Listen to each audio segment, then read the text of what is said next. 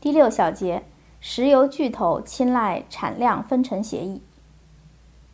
二零零六年三月，死海会议之后，美英两国石油巨头和他们的同行便开始议论说，伊拉克石油法应包括产量分成协议。这是他们在阿塞拜疆、格鲁吉亚和俄罗斯曾采用过的法律条款。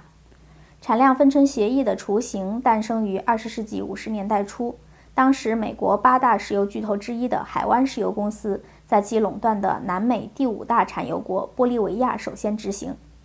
六十年代末，在印度尼西亚成熟起来。产量分成协议的积极推广者是一九二四年就进入印度尼西亚石油领域的美国石油巨头谢弗隆公司。产量分成协议的诞生是第三世界产油国与美英石油巨头进行长期斗争的成果。传统的合同模式叫租让，最早出现在伊朗，之后很长时间租让成为石油开发的一种惯用制度。伊拉克是执行租让制度的受害者之一。1925年，由美英法三国组成的国际财团伊拉克石油公司与伊拉克当局签订租让合同，合同规定被开采的石油全部归财团所有。交付伊拉克政府的只是税收和租让费，租让合同期长达七十五年，租让期间所有合同条款都被冻结，这是殖民统治的产物，被普遍推行于当时的英国殖民地产油国。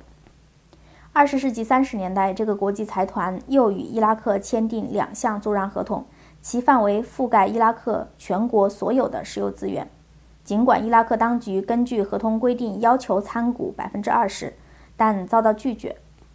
二十世纪五六十年代，伊拉克对美英法等石油巨头的盘剥，甚至故意减产、隐瞒价格，以减少伊拉克政府石油收入等敌对行为和骄横态度，忍无可忍。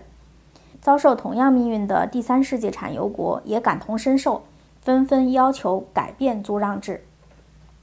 二战结束后的一九六一年到一九七二年，一股反美英石油巨头的风暴吹遍中东产油国。六十年代末，产量分成协议作为租让制的替代合同结构，在印度尼西亚广泛运用。在租让制度下，外国石油公司对资源国地下石油资源有占有权，而资源国只能通过特许使用权费和税费获得补偿。产量分成协议则不同，它的特点是石油资源属于资源国。外国石油公司则为其投资石油生产设施和因此所冒风险获得相应报酬。产量分成协议的有效期一般为二十五到四十年，资源国与外国石油公司的收益分配比例为七比三。产量分成协议具有一定进步意义，但它没有从根本上改变和消除美英石油巨头对第三世界产油国的控制和盘剥。二十世纪六七十年代，在中东风起云涌般兴起的石油国有化运动，虽然从石油上游中赶走了美英石油巨头，但下游活动及原油输送、炼脂、成品油销售，基本上仍被埃克森美孚、德士古、谢弗隆、BP 和壳牌等美英五大石油巨头垄断。产量分成协议的内容也变了味儿，成了石油巨头盘剥产油国的新工具。更何况，伊拉克是个被军事占领的国家，在与西方石油巨头讨论石油合同时，难有为保护本国石油资源而与对方进行讨价还价的能力。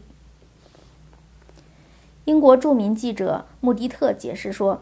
产量分成协议除了能有效地免受公众审查，还能把当地政府紧紧地锁进几十年也不能改变的经济条款的笼子里。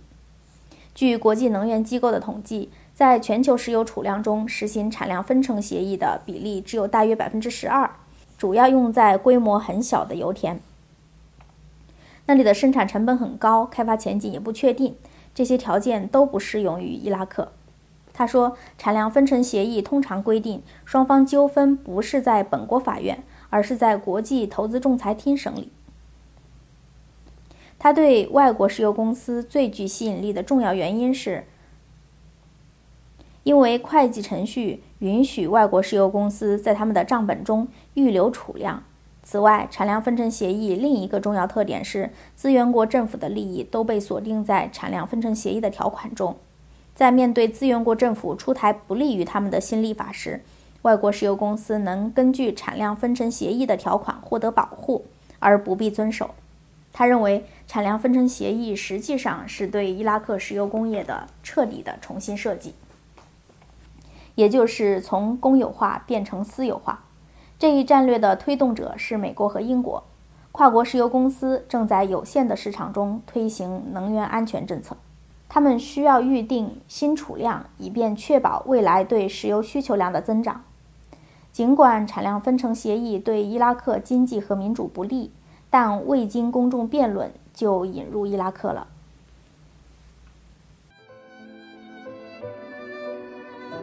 谢谢收听，我们下期再会。